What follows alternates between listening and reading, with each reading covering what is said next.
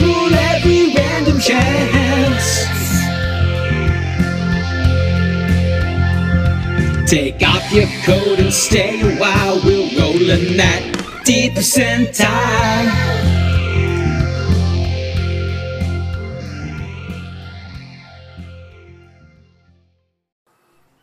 Hey Dave, um, hope you're well. Um, I was just checking out that Kickstarter that you backed. Um, yeah, feel like I really missed out on that one. Um, a nice little uh, humble pitch there, and uh, a very interesting looking game. That uh, well, I'll just have to wait until it becomes available to those of us who don't have our finger on the pulse. anyway. Um, Hope your busy week goes well. Take care speak soon. Starting with a call in there from Spencer, Free Thrall from Keep Off the Borderlands. Thanks, Spencer. Yes, talking at the end of that busy week, uh, I'm I've survived it. Thank you. Um, Spencer is referring to King of Dungeons, which I mentioned very excitedly about a week ago, and promised a review uh, the jury is out on King of Dungeons. I'll be I'll be honest why. King of Dungeons, having backed the Kickstarter, is in that is in that zone between release of PDF to backers and sending of PDF off to print. This is a magical zone, a new space, which has been which has been created really by this uh, research. Well, this um, ascendance of of the digital format and the digital ahead of print format, which I think for RPGs is really good because it provides a little, providing you you keep that zone long enough, it provides a really good opportunity to pick up typos, rules errata, things like that, and uh, yeah. So a lot for King of Dungeons is riding on what happens in that space. I am absolutely prepared to be this game's biggest fan. Uh, it looks to be um, a version of the Archmage engine that addresses a lot of the issues that I, I had with 13th Age, and I'm really, really ready to be absolutely evangelical about this game. Uh, and I will say that Baz has been very responsive to my various queries about um, presentation of the rules and some other things. Uh, and I'm really hoping that I'm going to be able to report some really good things there. But as I say, that is up in the air at the moment, and I'll hang on to the review probably for another couple of weeks. So thanks again, Spencer. Otherwise, what you're getting today is something I recorded uh, a couple of weeks ago, I think, and wasn't in any particular hurry to put out because I had lots of things lined up, which is wonderful.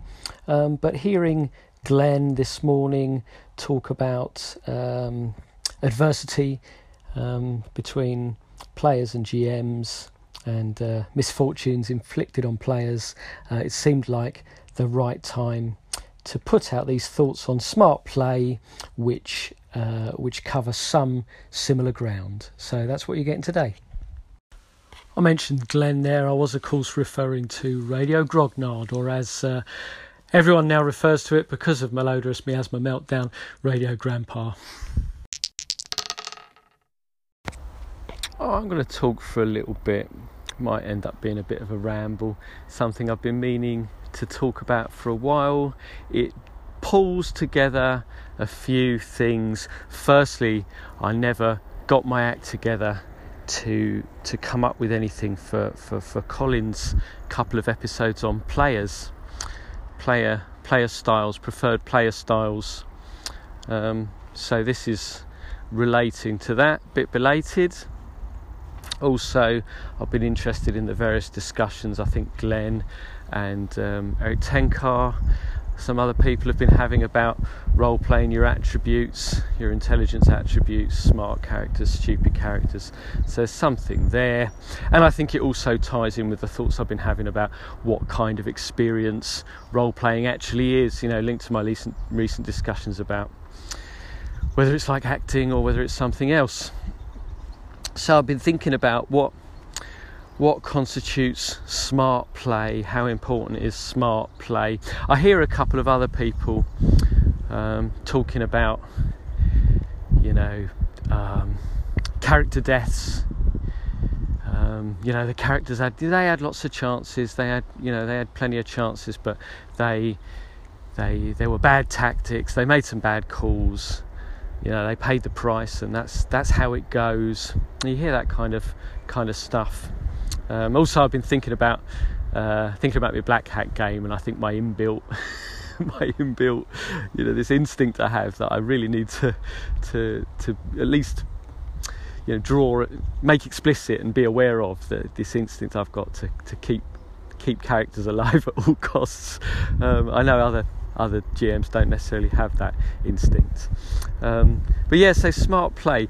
And I'm going to maybe circle in a lot of different directions and come to where I you know, home in on what, what I actually want to say. But thinking back to an experience I had as a player in a Shadowrun game, and uh, I don't know, we were doing a run. We'd got our we'd got our job we were all kitted out, we'd made our plans, the group of us, and we moved into this compound. And I can't remember whether there were indicate, indicators in the description that the GM gave me, but my character sort of advanced into the compound immediately. immediately dice were rolled nothing i could do about it and uh, my character took a bullet in the head a sniper bullet in the head and was immediately dead end of. I'd spent a lot of time rolling up that character. We'd played a few sessions, and I don't know. Maybe after the session, probably not. I was probably badly behaved. It's probably right on the spot. I was like, "Oh, come on! I didn't even have a, I didn't even have a chance of avoiding that." I just laid out my character. I remember the GM said, "Well, look, you were, you were dopey. You had all the warnings. You must have known. You know, you're a, you're a, you're a hardened mercenary you got to expect there's going to be snipers up on the roof. And I don't know, I kind of thought, well, fair enough. Stupid Dave. I feel that a lot in games. Lots of things that people think are obvious, I never seem to see as obvious. And I'm, I'm, I'm happy with that. I've got no issues about that. I was like, well, fair enough.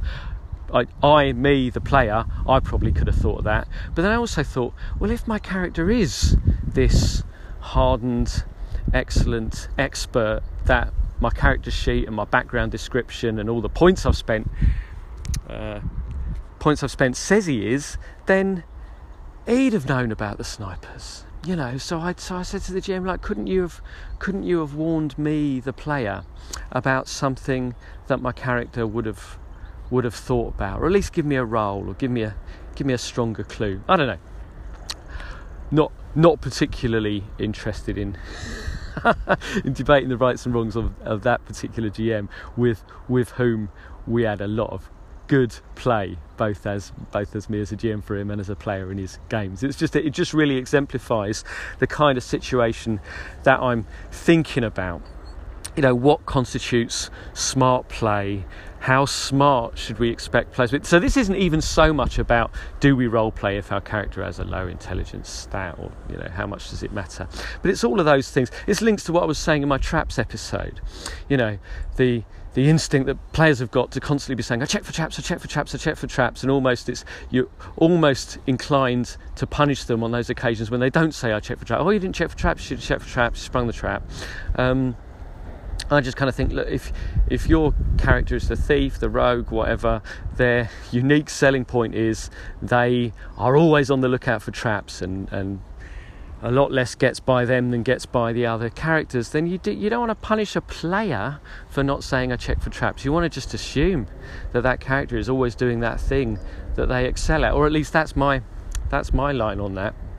So yeah so so uh, as i say i'm circling but i'm getting to where i want to go i think. So so i that's something i don't enjoy as a player particularly is the feeling that there were that there were clues laid out for me. There was a problem um, and if I, as the player, had had more of a puzzle solving mind or had been more alert to the clues. I've got a terrible memory anyway. I write things down. Even as a GM, I'm so reliant on my notes,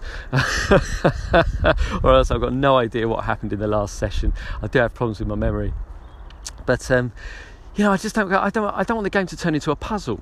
Yeah, and it, and I think this depends. It's what it's what GMs want from their players. But when I'm thinking about role playing as a as a shared storytelling experience, um, and that's an experience where you know smart players can really excel. But I think what I'm what I'm expecting from smart players is not necessarily that they're gonna that they're going to spot all the clues that the GM has laid out for them, but they're going to be they're going to be creating. They're going to be creating. What do you want for your players? You know, if there's a mystery there to be solved, you want your players to be to be dynamically moving forward. You know, you want them to follow leads. You want them to go in those directions.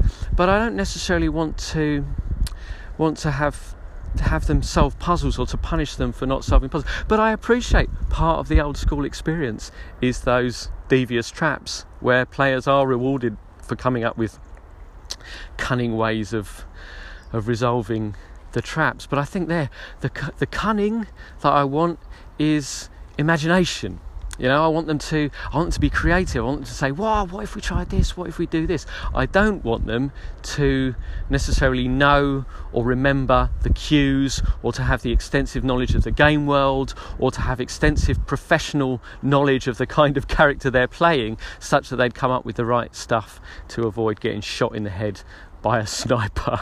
and on that, I think I'll end that bit, but I'd be keen to hear what people have to say about it yeah, I said I'd ended, but I've got some some closing thoughts. I mean, I think there's a difference. There's a difference between a GM who puts down the clues and wants the players to find the clues. I never much. I'm going to make an admission. I never much enjoyed Call of Cthulhu. I played it a couple of times. And I always felt I was scrabbling around looking for the clues, um, and maybe there are a couple of um, there are a couple of more sort of indie indie influenced Cthulhu games out there now. I haven't seen them. Um, even the one that used these sort of esoterists, what was it, the gumshoe system? That again was these are the clues. There are lots of different ways you can find them, but these are the clues. And uh, I think there's a difference between games where the GM puts out the clues and wants the players to find the clues, and a GM in a more free form game where you just put the stuff out there and really anything could be a clue. And I think that's what I want. I want players who are just constantly looking around for clues. But they could be, you know, anything could be a clue, and it could be a clue to anything. And I, as a GM, am I'm wanting to to listen and be responsive to that. I like that. Oh yeah, I didn't see it going that way. Moment, and I kind of that's that's what I enjoy doing as a player.